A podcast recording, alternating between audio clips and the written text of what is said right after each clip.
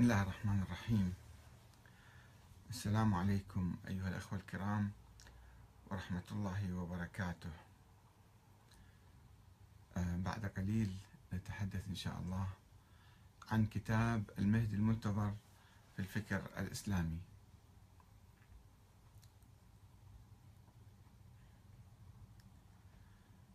نناقش آه، هذا الكتاب.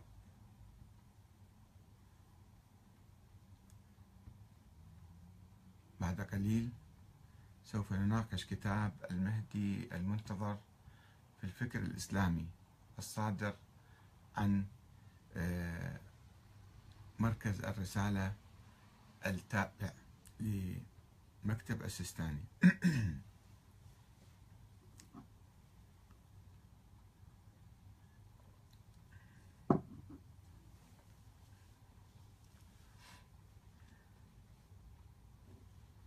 السلام عليكم أيها الأخوة الكرام ورحمة الله وبركاته. سوف نناقش في هذه الحلقة كتاب المهدي المنتظر في الفكر الإسلامي لثامر هاشم العميدي آه، الصادر عن مكتب السيد علي السيستاني. وهو من أهم الكتب وأفضل الكتب وأشمل ما كتب حول الموضوع في الحقيقة. لأنه تضمن سبعة أنواع من الأدلة على إثبات موضوع المهدي المنتظر.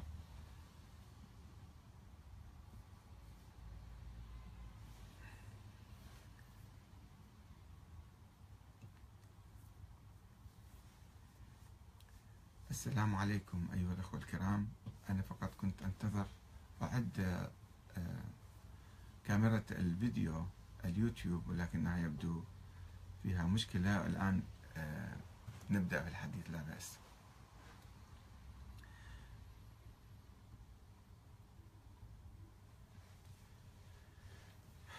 آه، كما قلت في الحلقة السابقة التي استعرضت فيها هذا الكتاب والأدلة السبعة أو المناهج السبعة التي اعتمدها في الاستدلال على وجود المهدي المنتظر. وكانت آه، الدليل الأول آه، الاستدلال الغيبي. اثنين منهج القياس. ثلاثة يعني قياس المهدي على الأمم السابقة والأمم غير الإسلامية العادية ثلاثة منهج التأويل. تأويل بعض آيات القرآن الكريم في هذا الموضوع. طبعا تأويلا آه، تعسفيا أربعة منهج الاستدلال الافتراضي الذي يسمونه الاستدلال العقلي أو العرف الاعتباري وخمسة منهج الاستدلال التاريخي وستة الاعتماد على علماء الأنساب سبعة منهج الاستشهاد بالخصوم. وهي سبعة مناهج يعني فعلا آه، كل الذين كتبوا عشرات ربما مئات الكتب التي صدرت خلال العشرين سنة الماضية كلها كانت تعتمد على منهج منهجين وتترك المناهج الأخرى. أما هذا الكتاب فقد جمعها واحتواها وتضمنها. لذلك أنا أعتبر هذا الكتاب هو أفضل وأقوى وأشمل كتاب فالرد على المشككين أو على النافين آه، لموضوع ولادة ووجود الإمام الثاني عشر محمد بن الحسن العسكري. فهل نجح هذا الكتاب أيضا؟ أم لا؟ ولست أدري في الحقيقة من أين أبدأ في الرد على الكاتب السيستاني. وقد كتبت هذا الرد قبل أن يقوم مركز الرسالة بوضع اسم هاشم أو ثامر هاشم العميدي على الكتاب. نشره في الطبعات الأولى باسم المؤلف مكتب الرسالة. ولكني أربع بمؤسسة تدعي الانتماء إلى العلم والدين والاجتهاد أن تقدم دفاعا ضعيفا إلى هذه الدرجة مثل ما فعل أخونا المؤلف التابع لمكتب السيستاني. وكنت أفترض بمؤسسة علمية تنتمي إلى المرجعية الدينية أن تأخذ دعوتي لمناقشة موضوع وجود الإمام الثاني عشر بقليل من الجدية والإحترام. فتقيم ندوة علمية وتستمع إلى الرأي الآخر وتناقشه وتقدم ما لديها من حجج وبراهين حتى تقنعه أو تقنع الأجيال الشابة المثقفة التي لا تسمح لنفسها بالتقليد الأعمى في الفروع فكيف بالأصول والعقائد؟ وكل المراجع يقولون لا يجوز التقليد في العقائد. وحتى في الأصول أصول الفقه لا يجوز التقليد. أصل التقليد هل يجوز التقليد أو لا يجوز؟ هذه مسألة عقلية لا يجوز فيها التقليد. كل العلماء يقولون لا تقليد في التقليد فكيف في العقائد؟ وذلك لأن أسلوب التهريج والإرهاب واللف والدوران لن يستطيع أن يمنع مسيرة التحرر والتجديد. ولن يفلح بالمحافظة على الخرافات والأساطير. إنني أعرف أن كثيرا من رجال الدين على مر العصور حريصون على مصالحهم المادية التي تمنعهم من قول الحقيقة وقد عانى منهم الأنبياء والمرسلون لكتمانهم الحقائق وتلاعبهم بالأديان ولذلك حذر الله تعالى منهم قائلا آه، حذر منهم في عدة آيات. فويل للذين يكتبون الكتاب بأيديهم. ثم يقولون هذا من عند الله. ليشتروا به ثمنا قليلا. فويل لهم مما كتبت أيديهم وويل لهم مما يكسبون. ومن أظلم ممن افترى على الله كذبا أو قال أوحي إلي ولم يوحى إليه شيء. ومن قال سأنزل مثل ما أنزل الله. ولو ترى الظالمين في غمرات الموت والملائكة باسطوا أيديهم. أخرجوا أنفسكم اليوم تجزون عذاب اليوم تجزون عذاب الهون بما كنتم تقولون على الله غير الحق وكنتم عن آياته تستكبرون. فمن أظلم ممن افترى على الله كذبا أو كذب بآياته أنه لا يفلح المجرمون. ويعبدون من دون الله ما لا يضرهم ولا ينفعهم. ويعبدون من دون الله ما لا يضرهم ولا ينفعهم ويقولون هؤلاء شفعاؤنا عند الله. قل أتنبئون الله بما لا يعلم في السماوات ولا في الأرض؟ سبحانه وتعالى عما يشركون. هؤلاء قوم اتخذوا من دونه آلهة لولا يأتون عليهم بسلطان بين. فمن أظلم ممن افترى على الله كذبا؟ آية أخرى. فمن أظلم ممن افترى على الله كذبا ليضل الناس بغير علم. إن الله لا يهدي القوم الظالمين. فمن أظلم ممن افترى على الله كذبا أو كذب بآياته أولئك ينالهم نصيبهم من الكتاب. حتى إذا جاءتهم رسلنا يتوفونهم. قالوا أين ما كنتم تدعون من دون الله؟ قالوا ضلوا عنا وشهدوا على أنفسهم أنهم كانوا كافرين. إن الذين يكتمون ما أنزلنا من البينات والهدى من بعد ما بيناه للناس في الكتاب أولئك يلعنهم الله ويلعنهم اللاعنون. إن الذين يكتمون ما أنزل الله من الكتاب ويشترون به ثمنا قليلا. أولئك ما يأكلون في بطونهم إلا النار ولا يكلمهم الله يوم القيامة ولا يزكيهم ولهم عذاب أليم. صدق الله العلي العظيم. لاحظوا آيات كثيرة تتحدث عن قيام مرتزقة العلماء بالتلاعب بالأديان تلاعب بآيات الله وكتمان آيات و يعني آه، من أجل خداع الناس واكتساب الأمور المادية في الدنيا. ولذلك لم أكن أتوقع أن يهب رجال الدين ما يسمون برجال الدين الذين يعيشون على خمس الإمام المهدي أن يهبوا للمبادرة بالاعتراف بحقيقة عدم وجوده. ولملمة سفرة صاحب الزمان كما يسمونها التي يأكلون عليها. ولكني في الحقيقة لم أكن أتوقع أن يأتي ردهم متهافتا وضعيفا إلى هذه الدرجة وعنيفا إلى هذه الدرجة. وهو, وهو ما يعبر عن ارتباكهم وخوفهم من افتضاح أمرهم وانهيار أساطيرهم. إن محور موضوع كتابي تطور الفكر السياسي الشيعي من الشورى إلى ولاية الفقيه. الإمام المهدي حقيقة تاريخية أم فرضية فلسفية. كان يدور حول ولادة محمد بن الحسن العسكري الذي يعتبر الإمام الثاني عشر لدى الشيعة الإمامية الاثنى عشرية والذي يشكل أساس نظرية الإمامة الإلهية لأهل البيت. ولم يكن يدور حول موضوع المهدوية في العالم لا في الماضي ولا في المستقبل ولا في التاريخ. ما كان موضوعي المهدي المنتظر موضوعي ولادة ابن للإمام الحسن العسكري. ولم يكن يدور حول موضوع المهدوية في العالم لا في الماضي ولا في المستقبل. وقد اتخذ صفة ثانوية بنسبة المهدوية إليه. بعد الإقرار بعد إثبات وجوده يعني. وما لم نثبت وجوده أولا فإن من العبث التحدث عن صفة الإمامة أو المهدوية له. نقول أنه هذا إمام هذا معصوم هذا كذا كذا صفته كذا جسمه كذا. أول شيء اثبت ولادته وجوده بعدين تحدث عن صفاته. وسواء كان الإيمان بالمهدي العام جزءا من عقيدة المسلم أو لم يكن. وأنه يحتاج إلى أدلة شرعية أو لا يحتاج. فإن هذا ليس موضوعنا. ولا يمكن الاستدلال بالأحاديث العامة حول المهدوية وخروج رجل مصلح في آخر الزمان كما يعتقد المسيح أو اليهود أو البوذيين أو الهندوس أو المجوس. شنو علاقته في ولادة محمد بن الحسن العسكري؟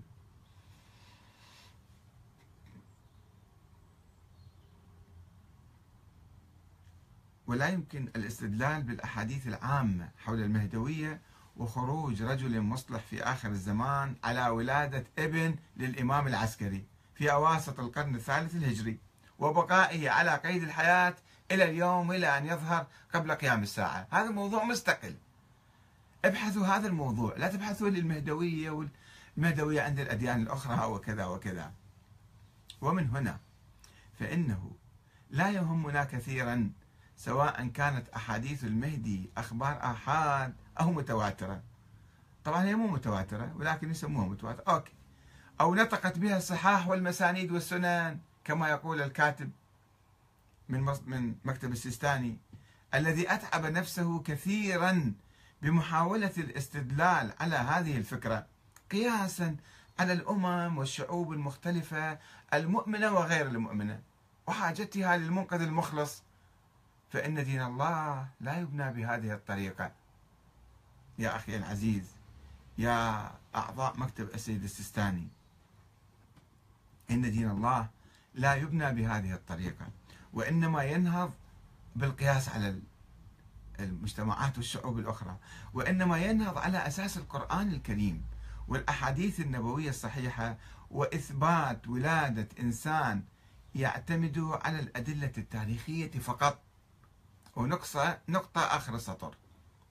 ولادة إنسان لا يمكن بأي منهج أن تبحثه وتثبته لا منهج عقلي ولا غيبي ولا افتراضي ولا كذا. يحتاج إلى أدلة تاريخية. ابحث الأدلة التاريخية. طيب الآن نشوف كيف بحث هذا الكاتب العميدي التابع لمكتب السيستاني موضوع آه، ولادة ابن الحسن العسكري. أما منهج تأويل القرآن الكريم الذي اعتمده الكاتب السيستاني تأويل تحسفي كان. آه، في محاولته الاستدلال على ولادة ابن الحسن العسكري. فبالإضافة إلى ضعف هذا المنهج فإنه لا يدل على مطلوبه لأنه أيضا عام ويتحدث عن أشخاص سابقين ولا علاقة للإمام له بالإمام الثاني عشر المفترض.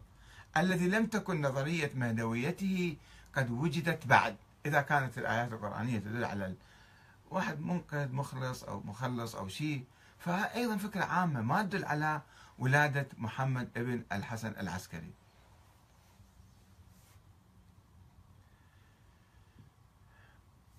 مثل مثل مثل يقول العراقي المثل العراقي يقول اللي يحكي عندي واللي يسمع أهل الجريبات يعني أنا أحكي في مكان وهم يحكوا في مكان ثاني. ونأتي إلى الدليل الأقوى والأهم والأول الذي اعتمده القائلون بوجود الولد في التاريخ قبل ألف سنة 1200 300 سنة. وهو ما يسمى بالدليل العقلي أو الاعتباري أو الفلسفي الافتراضي الذي يقوم على أساس نظرية الإمامة. وضرورة وجود إمام معصوم في الأرض. هاي نظرية الإمامة أنه دائما لازم يكون موجود واحد وعندهم أحاديث يستندون عليها أنه حول أهمية الإمامة وضرورة الإمامة. طيب. والذي اعتمد عليه الكاتب التابع للسيستاني كثيرا فإن هذا الدليل بالإضافة إلى قيامه على أخبار آحاد ضعيفة. قيامه على أخبار آحاد ضعيفة. لا يشكل دليلا على ولادة أي إنسان ولا وجود محمد بن الحسن العسكري. وذلك لأن الذين استدلوا بهذا الدليل أضافوا إليه مقدمات أخرى وهي ضرورة الاعتراف بوفاة الإمام العسكري. إذا لم تعترف بوفاة العسكري وقلت أنه غاب معجزة من الله غاب مو مو يقبلون المعاجز دائما. طيب ليش المهدي. ابن العسكري يغيب 1000 1200 سنة. خلي العسكري يغيب. العسكري ما مات أصلا ما مات. هو غاب كما قال فريق من الشيعة. أولا يجب أن تعترف يعني بعد نظرية الإمامة يجب أن تعترف بأنه لازم الإمام العسكري مات. تقر أنه مات. إذا ما قررت مات ما يصير. ما يعني العملية الفكرية ما تمشي. وعدم رجعته. اكو ناس قالوا غاب وهو سوف يرجع. لا أنه ما يرجع. وعدم الوصية إلى أخيه محمد. أكو ناس قالوا لا الهادي وصى إلى محمد ومحمد غاب سيد محمد في بلد. وضرورة انتقال الامامه بصورة عمودية. إذا ما قلت الامامه بصورة عمودية فقط النقطة هاي اللي هي ما مبنية على أي آية قرآنية أو قاعدة أو سنة نبوية أو قاعدة عقلية. لماذا يجب أن تستمر الإمامة في الأعقاب وأعقاب الأعقاب هكذا أبدا إلى يوم القيامة بصورة عمودية خلي تروح إلى أخو واحد ثاني إذا ما عنده إذا ما عنده الواحد أولاد تروح الأخو إلى ابن أخوه إلى عمة ابن عمة من أهل البيت مثلا. لا. هذه أيضا يجب أن أنت تبت فيها وتحسم وترفض أنه الإمامة تنتقل من واحد إلى واحد إلى أخ أو إلى ابن أخ أو ابن عم. وضرورة انتقال الإمامة بصورة عمودية إلى يوم القيامة. وأخيرا فإنه ليس سوى عملية افتراض تعسفية وهمية بلا دليل. طيب قلت بكل ذلك أين هو الدليل على ولادة ابن الإمام الحسن العسكري؟ وهو الذي نفى وبالمحكمة كتب أنا ما عندي أولاد عند القاضي ابن أبي الشوارب سجل الوصية مالته وعنده أموال وضياع وبساتين وكذا فلوس قال اعطوها إلى أمي. وهذا كل الكتب الشيعيه تعترف بذلك. ولكنها تقول لا هو يعني يعكسون الظاهر. كما قلت لكم الباطنيين يفسرون الأحداث دائما بالمقلوب. دائما ما يأخذون بظاهر الأحداث والأقوال أقوال الأئمة. عندهم نظرية سرية باطنية. فيمشوها باسم التقية. انه كل هذا الشيء اللي سواه الإمام سواه تقية. فإذا هي فرضية. يعني هاي نظرية الإمامة إذا استندنا عليها هي نظرية ضعيفة ما قام على أسس متينة. ثم وصلت إلى طريق مسدود وانتهت. فإجا جماعة افترضوا فرضية على النظرية. فرضية وجود ولد الحسن. افتراض افتراض وهمي تعسفي. ومن هنا فإن الشيعة الإمامية الفطحية في التيار آخر من الشيعة كانوا معروفين بالفطحية نسبة إلى عبد الله الأفطح ابن الإمام جعفر الصادق. هذول كانوا يقولون مو شرط تكون الإمامة تنتقل بصورة عمودية. إذا شفنا إمام عبد الله الأفطح مثلا ما عنده ولد نروح إلى موسى بن جعفر. الإمام رضا ابنه طفل صغير الجواد كان عندما توفي نروح إلى أخوه أحمد. الإمام الهادي كان أيضا طفل صغير عمره سبع ثمان سنوات عندما توفي أبوه. نروح إلى موسى المبركع مثلا. يعني دائما كانوا ينتقلون من واحد لواحد. ما كانوا يلتزمين بقوة وبشدة بهذا الشعار اللي ما عنده أساس يسموهم؟ الشيعة الفطحية وهم موجودين بني فضال من علماء الشيعة الكبار. لذلك كانوا أتباع الحسن العسكري ولكنهم لم يؤمنوا بفرضية ابن له قال طيب مات ما عنده ولد نروح الأخو جعفر. فانتهت القصة. فما لسنا بحاجة إلى افتراض لسنا مضطرين إلى افتراض إنسان وهمي لحسن العسكري. لم يكونوا يشترطون الوراثة العمودية ويجوزون إمامة الأخوين أو يجيزون إمامة الأخوين. والذين كانوا يتبعون الإمام الحسن العسكري لم يقولوا بفرضية وجود الولد بعد وفاته وإنما قالوا بإمامة جعفر بن علي الهادي. وكان رجل ابن إمام ورجل صالح كل الأقاويل اللي حوله كلها كذب هاي دعايات. كما أن الشيعة الإسماعيلية والزيدية يقولون باستمرار الأئمة من أهل البيت ولكن بشكل آخر. نفس نظرية الإمامة يأخذوها ولكن عندهم سلالات أخرى. ولا يستنتجون من ذلك من نظرية الإمامة آه، آآ آه، وجود ابن الحسن. هاي شيء يعني شيء عجيب غريب يعني. وأما الاستدلال بأحاديث الاثنى عشرية أنه عندنا أحاديث اثنى عشرية تقول الأئمة 12 والنبي سماهم واحد واحد. فإنها بالإضافة إلى اختلاقها وعدم وجودها في القرن الثالث الهجري. أصلا ما كان لها أثر ولا يعرفها أحد من الشيعة. كل الشيعة ما يعرفوا هاي. حديث عند البخاري بشكل آخر قصقصوه لصقوه وجابوه ركبوه سووا نظرية الاثنى عشرية لا تدل بالضرورة على حتى لو كان حديث صحيح افترضوا النبي قال الأئمة بعدي اثنى عشر. طيب من هم الاثنى عشر؟ هل تدل على ولادة ابن الحسن العسكري؟ لا قد تكون زيد مثلا واحد من عندهم يصيرون 12 واحد. خلاص خلصنا وارتحنا أو فلان إمام أحمد بن موسى بن جعفر. أو فلان أو فلان.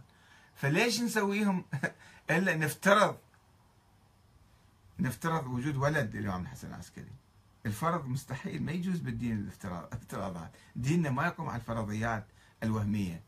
فحتى لو صح حديث الاثنى عشرية نفترض هو ما ما يدل على ولادة ابن الحسن العسكري. إلا على طريقة الافتراض والظن والتخمين. وهذا كله بعيد عن الدين. ويمكن أن تنطبق على آخرين. إذا حسبنا مثلا الإمام زيد بن علي من قائمة الأئمة كما فعل بعض الشيعة. وهكذا يتهاوى أول وأقوى وأهم دليل قدمه المتكلمون الإماميون الاثنى عشريون.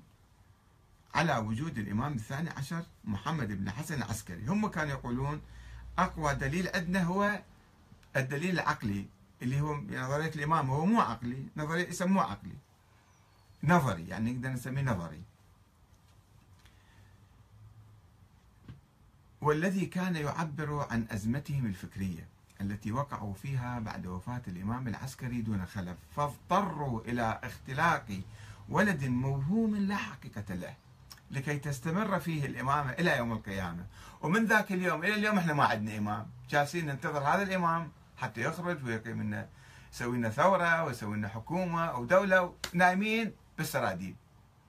إلى أن جاء الإمام الخميني رحمة الله عليه والعلماء المجددين فأبدعونا واجتهدوا نظرية ولاية الفقيه أو النظرية الديمقراطية الآن. وقالوا إلى متى ننتظر؟ الإمام المهدي خلي نخرج وإحنا نسوي حكومة. وصارت ما يحتاج واحد يجينا من السماء حتى يسوي لنا حكومة. إحنا سويناها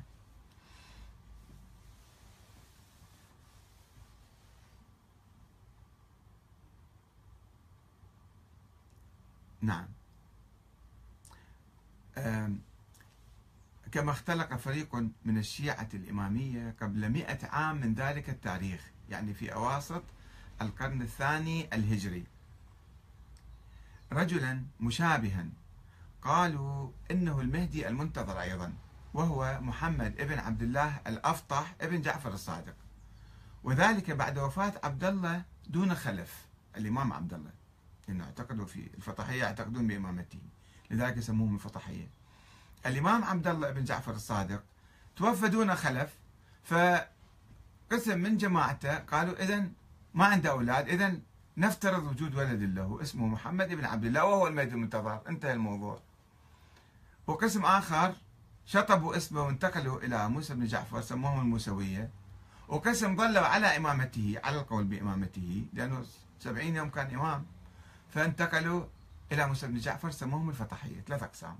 الشيعة بعد. هل الجماعة انقسموا ثلاث أقسام؟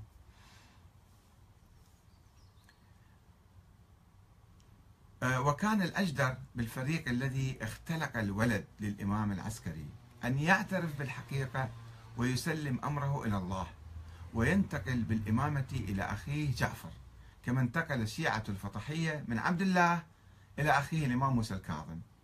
وإذا كان الشيعة الاثنا عشرية يتهمون ذلك الفريق الذي اختلق الولد الموهوم للإمام عبد الله الأفطاح.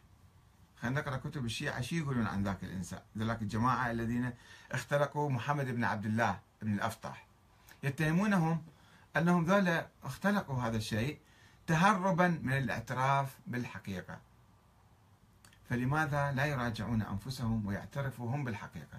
لماذا يكررون نفس الخطأ السابق؟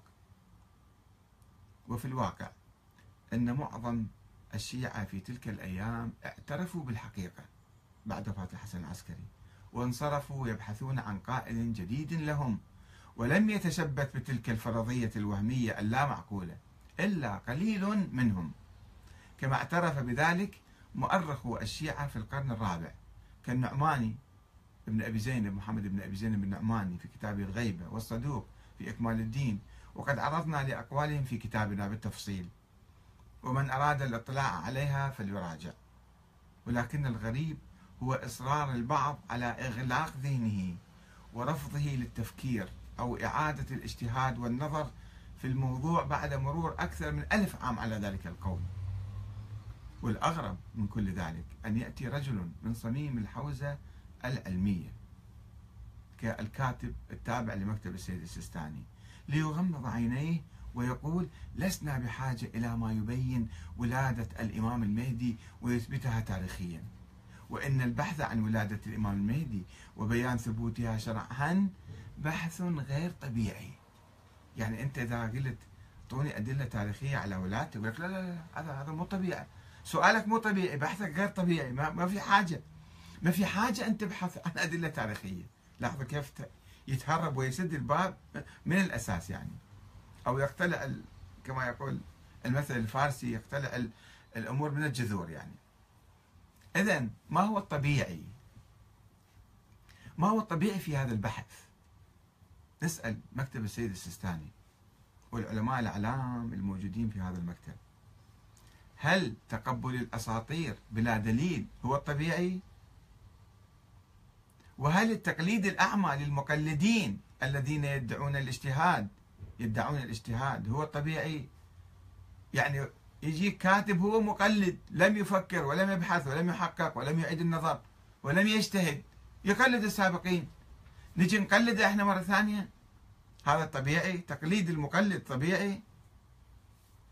أن الدليل التاريخي هو الدليل الوحيد والمعقول الذي يمكن بواسطته إثبات وجود إنسان أو ولادته في التاريخ.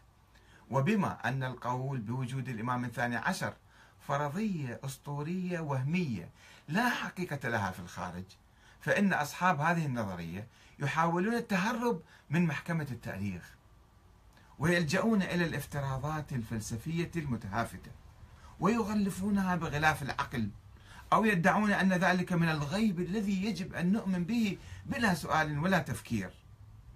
أو يأتون بروايات مختلقة وإشاعات واهية وأحاديث كاذبة عن رؤية ابن الحسن عند الولادة وفي حياة أبيه وفي عصر الغيبة الصغرى. وربما يحبكون قصصا عن رؤيته في هذا العصر. فلان شافه فلان شافه بالصحراء وبكذا كما كان الإيرانيون ينشرون خلال الحرب مع العراق عن مشاركة الإمام المهدي في جبهات القتال. دائما كانوا يشوفون الإمام المهدي راكب على فرس أبيض ولابس ملابس بيضاء ويركض مع المقاتلين. ولسنا ندري لماذا لم ينتصر الإمام المهدي الموهوم على جيش صدام حسين. إذا كان الإمام المهدي قاتل ليش ما ينتصر؟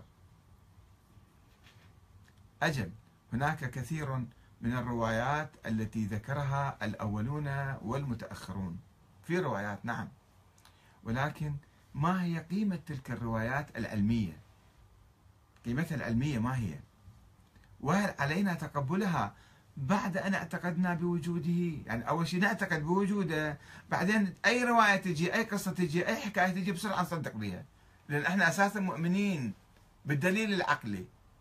كما يقول الشيخ الطوسي إحنا نجيب هاي الأدلة والروايات من باب المعارضة والتأييد وإلا إحنا بحثنا في الدليل العقلي. إذا تم هناك الدليل العقلي فبعد خلص بعد ما يحتاج إلى أي سؤال ولا أي بحث. أم علينا أن نحقق فيها وندرسها بدقة لنتأكد فيما إذا كانت هذه الروايات حقيقية أم أسطورية ومختلقة. أن من المفروض برجال الدين الحقيقيين الربانيين اللي يخافون الله أن يبادروا للكشف عن الحقائق وتقديمها إلى الناس وليس من مهمتهم تسويق الخرافات والأساطير باسم الدين. يقول الكاتب التابع لمكتب السيستاني في كتابه المهدي المنتظر في الفكر الإسلامي الصادر عن مكتب السيستاني أن ولادة أي إنسان في هذا الوجود تثبت بإقرار أبيه وشهادة القابلة وإن لم يره أحد قط غيرهما. فكيف لو شهد المئات برؤيته واعترف المؤرخون بولادته وصرح علماء الأنساب بنسبه وظهر على يديه ما عرفه المقربون إليه وصدرت منه وصايا وتعليمات ونصائح وإرشادات ورسائل وتوجيهات وأدعية وصلوات وأقوال مشهورة وكلمات مأثورة وكانوا وكلاؤه معروفين وسفراؤه معلومين وأنصاره في كل عصر وجيل بالملايين هكذا يقول الكاتب العميدي تابع لمكتب السيستاني. ونقول له أحسنت. وبارك الله فيك. ولكن ماذا نفعل إذا كان والده المفترض يعني ينفي وجود ولد له في الظاهر؟ الظاهر كان يقول ما عندي أولاد. ووصيته بالمحكمة ابن أبي الشوارب القاضي ابن أبي الشوارب قال أنا ما عندي أولاد. ولم نعرف قابلة تدعي الإشراف على ولادته شو نسوي في الحالة هذه؟ إذا هو يقول ما عندي أولاد وقابلة ما موجودة. طبعا حكاية بعد 100 سنة واحد اجى كتب قصة إنه يابك في فلان آه، هي القابلة تقول أنا ما ولدته انما شفته. منسوب يعني القصة. ونقول له لماذا أساسا شككنا بوجود ابن الحسن؟ إذا أبوه كان معترف به ومراوي للناس والناس شايفيه والقابله كذا ليش شنو الداعي أن نشك فيه؟ هل شككنا بولادة ووجود الحسن العسكري؟ هل شككنا بوجود علي الهادي؟ هل شك أحد بوجود محمد الجواد، علي الرضا، موسى بن جعفر، جعفر الصادق، محمد الباقر، علي زين العابدين، أي واحد، هل أحد يشك بذلك؟ لأنه متواتر لا أحد يشك بذلك أبدا لا من المسلمين لا من الشيعة لا من السنة لا من الكفار لا من المسيحيين لا من اليهود أي إنسان يقرأ التاريخ يعرف هالأشخاص موجودين في التاريخ. فلماذا وقفنا عند هذا الإنسان وشككنا بوجوده؟ إذا كان واضح وبسيط وعادي وبالظاهر. أم لأنه كان شيء غامض وما في حوله أدلة ولا أحد شافه. وراحوا بحثوا شيء أو فتشوا وما لقوا شيء. وهل سألنا من قبل عن أي قابلة لأحد من الأئمة السابقين من كانت قابلة الإمام الفلان؟ أو لأي إنسان معروف في التاريخ أنه هذا منو قابلته؟ ما هالأسئلة ما نسألها. وهل سألنا عن اسم أمه ويوم مولده؟ حتى مش مهم عندنا. الحسن العسكري موجود. ما نعرف متى ولد مثلا بالضبط أي يوم وأي ساعة أو كذا. هذا ليس مهما. أليس لأن هذه الدعوة تخالف الأعراف والتقاليد والظواهر الطبيعية وتتميز بنوع من الأسطورية والكتمان. وهذا الذي يدفعنا إلى السؤال وإلى البحث والتحقيق. إننا عندما نرى طفلا يحبو ويلعب في كنف أبيه يحصل لنا علم بوجوده وهويته وبنوته له. ولا نشغل أنفسنا بالسؤال عن تفاصيل هويته إلا من باب الاستحباب إنه منو أمة مثلا متى ولد كذا هذه اشياء بسيطة يعني ولكن لماذا توقفنا في أمر ابن الحسن العسكري؟ لماذا دفعنا للتحقيق والبحث والسؤال والتشكيك أيضا؟ الجواب لأننا لم نرى له اثرا ولأن لأنه نفى وجود ولد له في حياته الإمام العسكري وأوصى بأمواله إلى أمه أمه هو اسمه حديث ولم يشر إلى وجود إمام من بعده. وهذا ما أيده أهل البيت كأخ الإمام العسكري جعفر بن علي الهادي. وأن السلطان استبرأ جارية ادعت الحمل.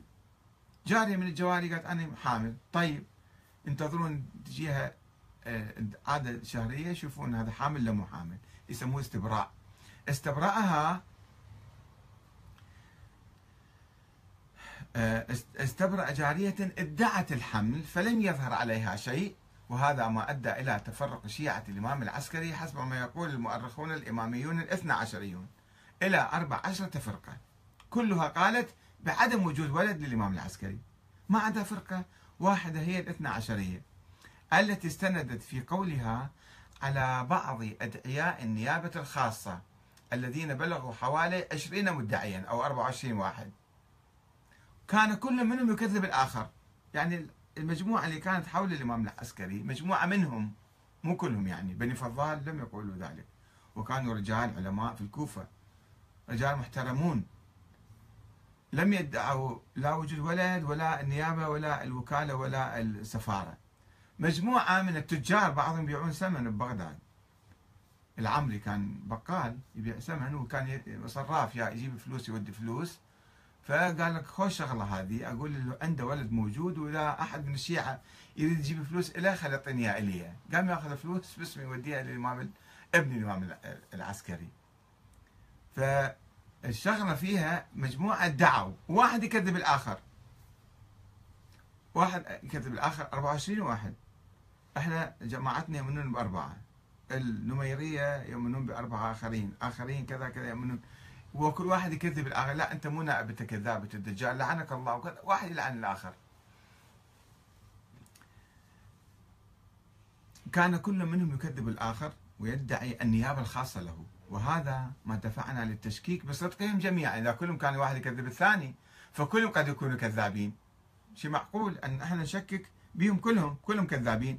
وخاصة عندهم مصلحة.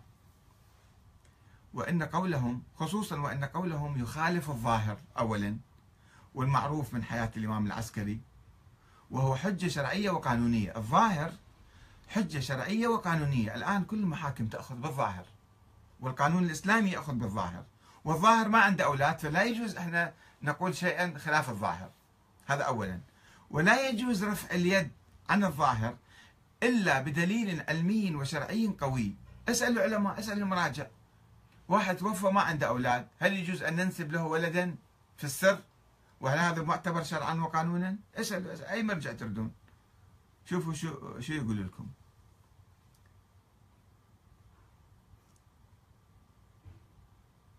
وهو حجة شرعية قانونية ولا يجوز رفع اليد عنها إلا بدليل علمي وشرعي قوي حتى تثبت. إذا جاء واحد قال أنا ابن فلان نسوي له دي إن اي الآن حتى نثبت أنه ابنه ولا مو ابنه. وبشهادة أشخاص لا شبهة حولهم ولا مصلحة لديهم. إذا أجوا ثبتوا ممكن نرفع اليد عن الظاهر. هذا كنت تدرسونه بالحوسة الشكل وهذا ما لا نجده في أدعياء النيابة الخاصة كالنواب الأربعة وغيرهم. من الذين أصبحوا على مر التاريخ ثقات وورعين. بعدين صاروا ثقات وورعين.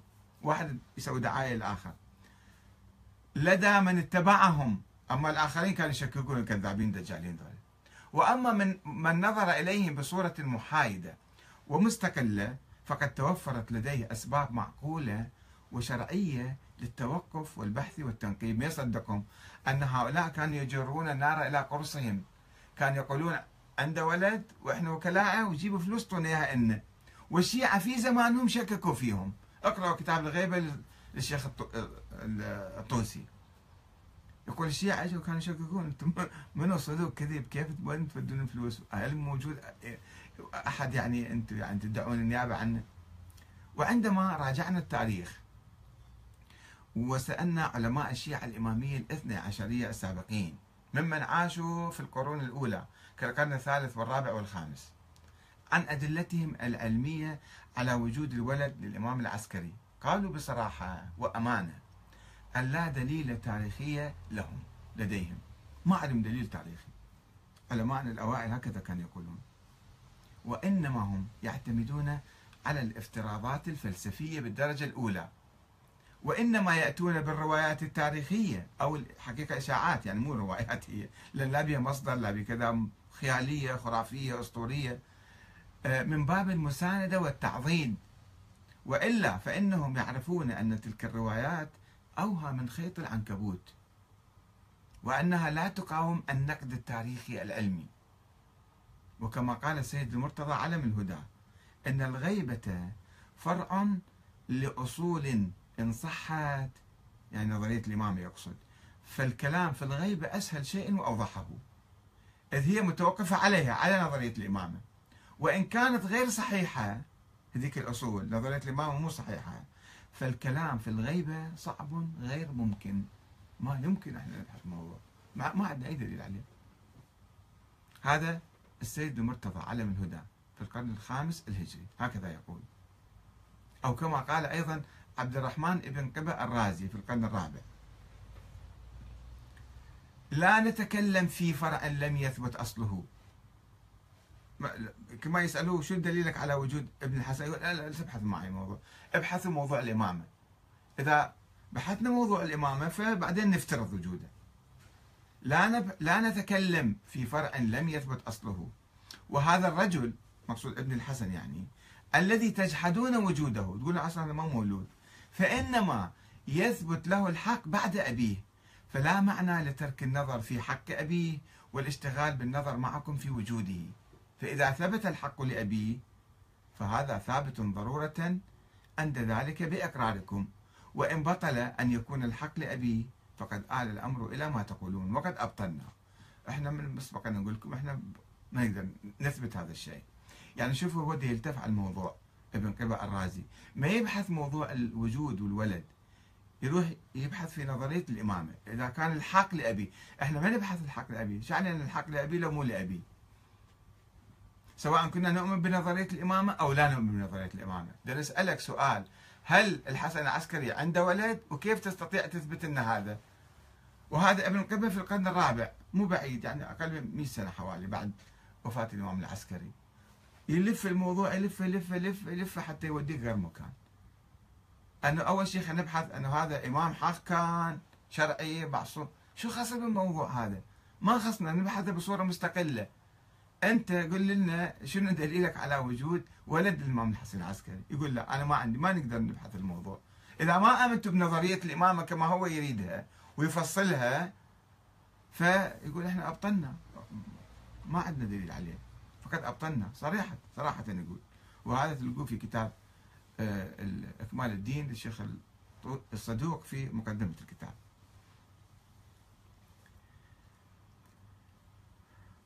ولم يقل المرتضى ولا ابن قبة الرازي ولا الشيخ المفيد ولا الشيخ الطوسي ولا غيرهم إنهم يستطيعون إثبات وجود ابن الحسن بالطرق التاريخية.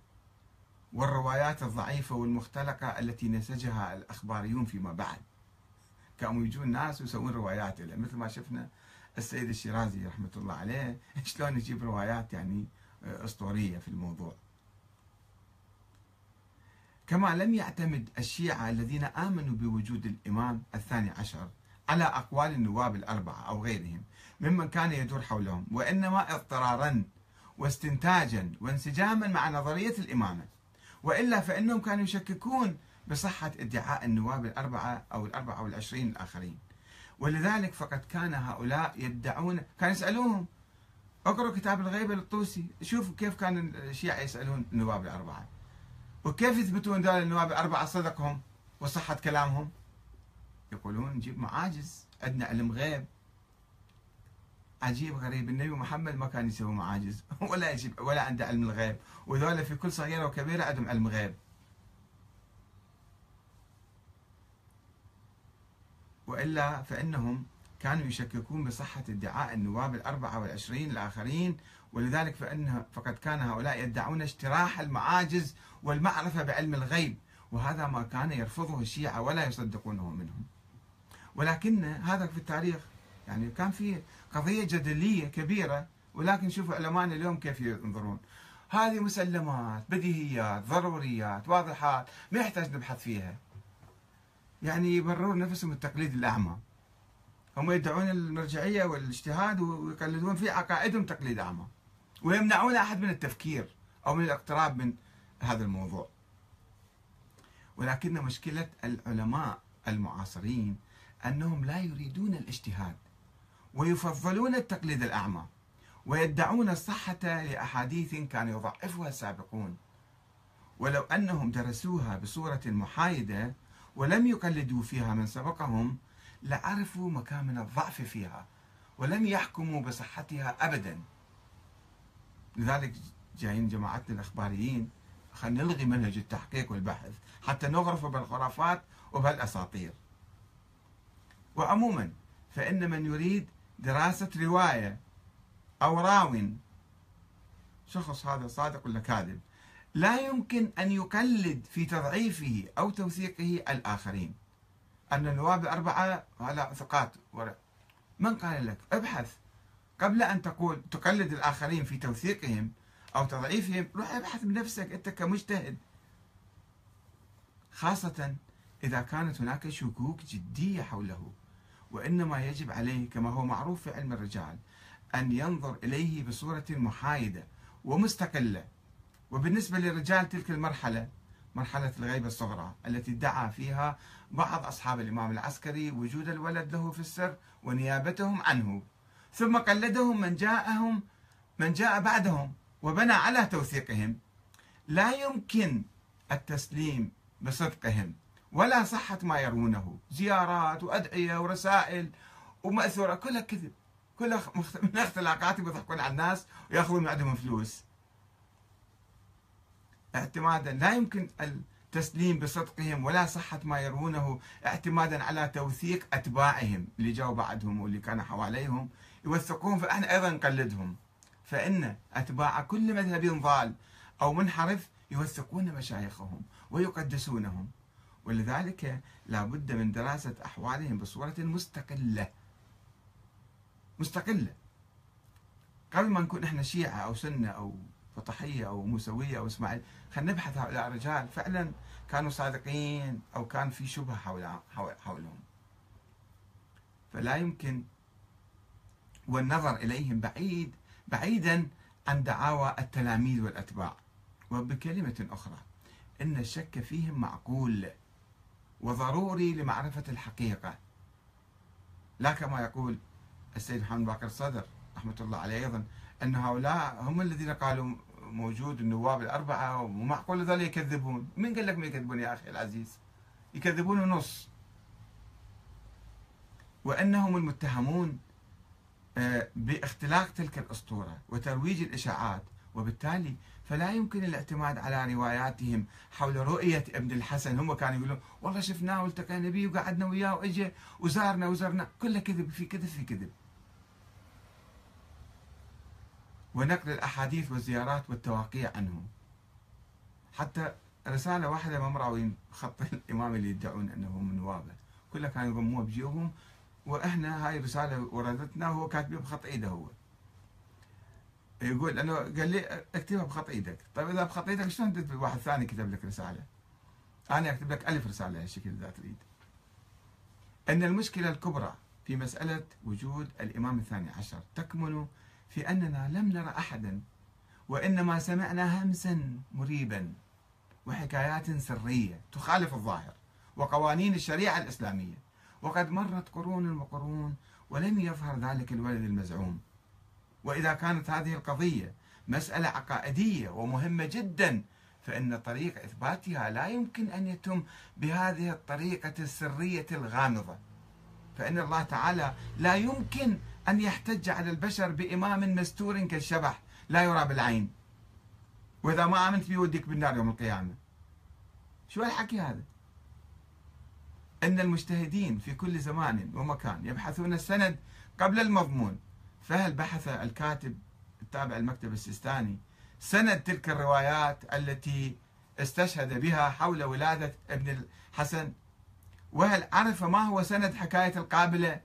يقول القابلة شهدت. أنت شفت القابلة حكيت وياك أنت شخصيا ولا قاعد تروي روايات؟ من وين جبت الرواية؟ من أي كتاب؟ من أي سند؟ من أي راوي؟ يعني شوفوا البحث مو علمي مع الأسف الشديد في الحوزة ما فيها الأبحاث ما في علم. في تقليد في تقليد في تقليد. ومن رواها ومتى وفي أي كتاب وهل كان صحيحا أم مجرد إشاعة؟ قبل أن تستشهد بها وتبني لك نظرية وعقيدة ودين. روح ابحث شوية. وهل من العلم والإجتهاد والتقوى إلقاء الكلام على عواهنه وتضليل العوام والسذج والبسطاء بالقول أن المؤرخين اعترفوا بولادته. ومن أولئك المؤرخون؟ وعلى أي أساس اعترفوا؟ وما هي أدلتهم؟ وهل يجوز لنا تقليد المؤرخين بصورة عمياء؟ أو تقليد علماء الأنساب في القرون اللاحقة؟ قرون قرون. وهل نأخذ ديننا من هؤلاء الحشويين أم من الفقهاء والمجتهدين؟ والباحثين العلميين وبأدلة قاطعة حتى نبدأ دين. ما نلعب إحنا نبدأ دين وعقيدة. فهل تبنى الأديان والعقائد هكذا بهالإشاعات؟ وأخبار ما أدري النسابة؟ ثم ما هي فائدة اعتراف بعض الحشويين من الصوفية؟ الذين يقول الكاتب السيستاني التابع للسيستاني يعني أنهم من علماء أهل السنة حشويين. ناس أخباريين خرافيين أيضا يرددون ما موجود في الساحة. اعترافهم بوجود محمد ابن حسن العسكري. إذا لم يقدموا لنا أي دليل على وجوده. شي في نقول علماء السنة اعترفوا. من علماء السنة؟ وعلى أي أساس اعترفوا؟ وكيف؟ وهل يجوز تقليدهم في هذا الشأن؟ وإذا كانوا حقا يؤمنون بما يقولون فلماذا لم يصبحوا شيعة اثنى عشرية؟ ولماذا يرفضون أساس مبدأ الإمامة؟ وعلماء السنة يعترفون. إذا هم علماء وسنة وأتقياء فليش ما صاروا شيعة؟ إن مشكلة الكاتب ثامر هاشم العميدي التابع لمكتب السيستاني في الحقيقة تكمن في أنه يتلبس مسوح العلم والاجتهاد والدين. مكتب علماء مصدر الكتاب هذا؟ وهو يقلد في أهم أصل من أصول دينه ويرفض الاجتهاد بل ويحرم الاجتهاد على الآخرين ويريد منا أن ننام على الخرافات والأساطير الموروثة التي أصبحت منبعا لا ينضب للثروات اللامشروعة. خرافات تبيض تنتج ثروات غير مشروعة. وقاعدة لنشوء ديكتاتوريات جديدة باسم الدين. إننا ندعو الكاتب التابع للسيستاني والكتاب الصادر من المكتب السيستاني إلى التفكير قليلا فيما يقول ونسأله سؤالا واحدا ونطلب منه أن يجيبنا جوابا واحدا. هل كانت ولادة ابن الحسن المدعى علنية أم سرية؟ سؤال أول شيء. الولادة كانت سرية لو علنية. فإذا كانت علنية كما يقول في رواية له فلماذا إذا الادعاء بأنها تمت بالسر؟ وأن الإمام العسكري لم يبلغ إلا عددا صغيرا من خاصته وأنه اضطر إلى نفي وجوده وجوده أمام الناس في الظاهر خوفا على حياته من العباسيين. هكذا تقول الرواية. أنه لا في السر. زين؟ الآن نجي. وإذا كانت سرية مو علنية كما يقول في رواية أخرى. مرة يقول سرية ومرة يقول علنية. ما افتهمنا سرية ولا علنية لأن كل مرة يحكي شكل. وهو مجمع مجمع حشو من التاريخ. ما يعرف سرية ولا علنية.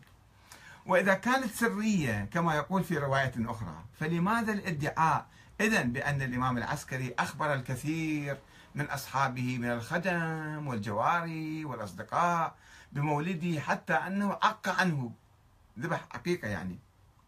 وأراه إلى المئات كما يقول وأنه صلى على أبيه أمام الناس وأنه كان يستقبل الوفود ويأخذ الأموال منهم وأنه كان يعيش في دار أبيه في سامراء يعني بصورة ظاهرة عليه مرة يقولون سرية وخايف عليه قتلوه. مرة يقول علني وقاعد ويروح ويجي ويصلي على جثمان أبوه.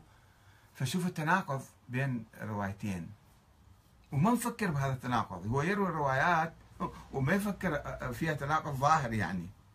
وهاي من صفات الأطفال انه ما يفكرون بالتناقض. ما يقدرون يدركون التناقض بالروايات. بس كل ما واحد ينضج شوية عمره يصير أكبر بسرعة يلتفت. ومع الأسف اللي ينقلون هالروايات عايشين طفولة فكرية. كما يقول علم الإدراك علم النفس الإدراكي. علم النفس الإدراكي هكذا يصف الأطفال والناس الكبار. الطفل يسمع الروايات ما يقدر يفهم التناقض فيها. بس عندما ينضج شوية والحمد لله الآن الناس كلهم ناضجين ويدركون هذا التناقض. ألا يوجد تناقض في ذلك؟ ألا يدعونا ذلك إلى التفكير وإعادة النظر والاجتهاد بصورة مستقلة؟ شوية خلينا ننتبه يعني. أو محجرين على عقولنا ممنوع تفكر. لقد آمن الشيعة قرونا من الزمن بوجود الإمام الثاني عشر. وانتظروه طويلا ليخرج ويقيم دولة الحق. وكانوا يحرمون خلال انتظاره إقامة الدولة الإسلامية لأنهم كانوا يشترطون العصمة والنص في الإمام والسلاية العلوية الحسينية العمودية. ولكنهم وبالتالي افترضوا وجود هذا الإمام. ولكنهم تحرروا من هذه النظرية فيما بعد وابتدعوا نظرية ولاية الفقيه أو النيابة العامة للفقهاء عن الإمام الغائب. ثم قال الشيعة بعد ذلك بولاية الأمة على نفسها وبجواز النظام الديمقراطي. وتصدى المرجع السيد علي السيستاني حفظه الله للدعوة إلى إقامة النظام الديمقراطي في العراق بعد سقوط نظام صدام حسين متخليا بصورة عملية عن الفكر الإمامي المثالي الوهمي غير القابل للتطبيق. ولم يعرف عنه اشتراط الأسمة أو النص في الإمام أي رئيس الجمهورية أو رئيس الوزراء. بل لم يعرف عنه اشتراط الفقه والعدالة بالمعنى الأخص مما يدل على حدوث تطور كبير في فكره السياسي وانفصام الذين يدعون الانتساب إلى السيستاني. كصاحبنا هذا الكاتب العميدي الذي يدعي الانتماء إلى حوزته والعمل في مرجعيته. وهذا ما يدل على أن الأمة تسير في واد وأن الماضويين ينامون مو يسيرون. ينامون في واد آخر. والسلام عليكم ورحمة الله وبركاته.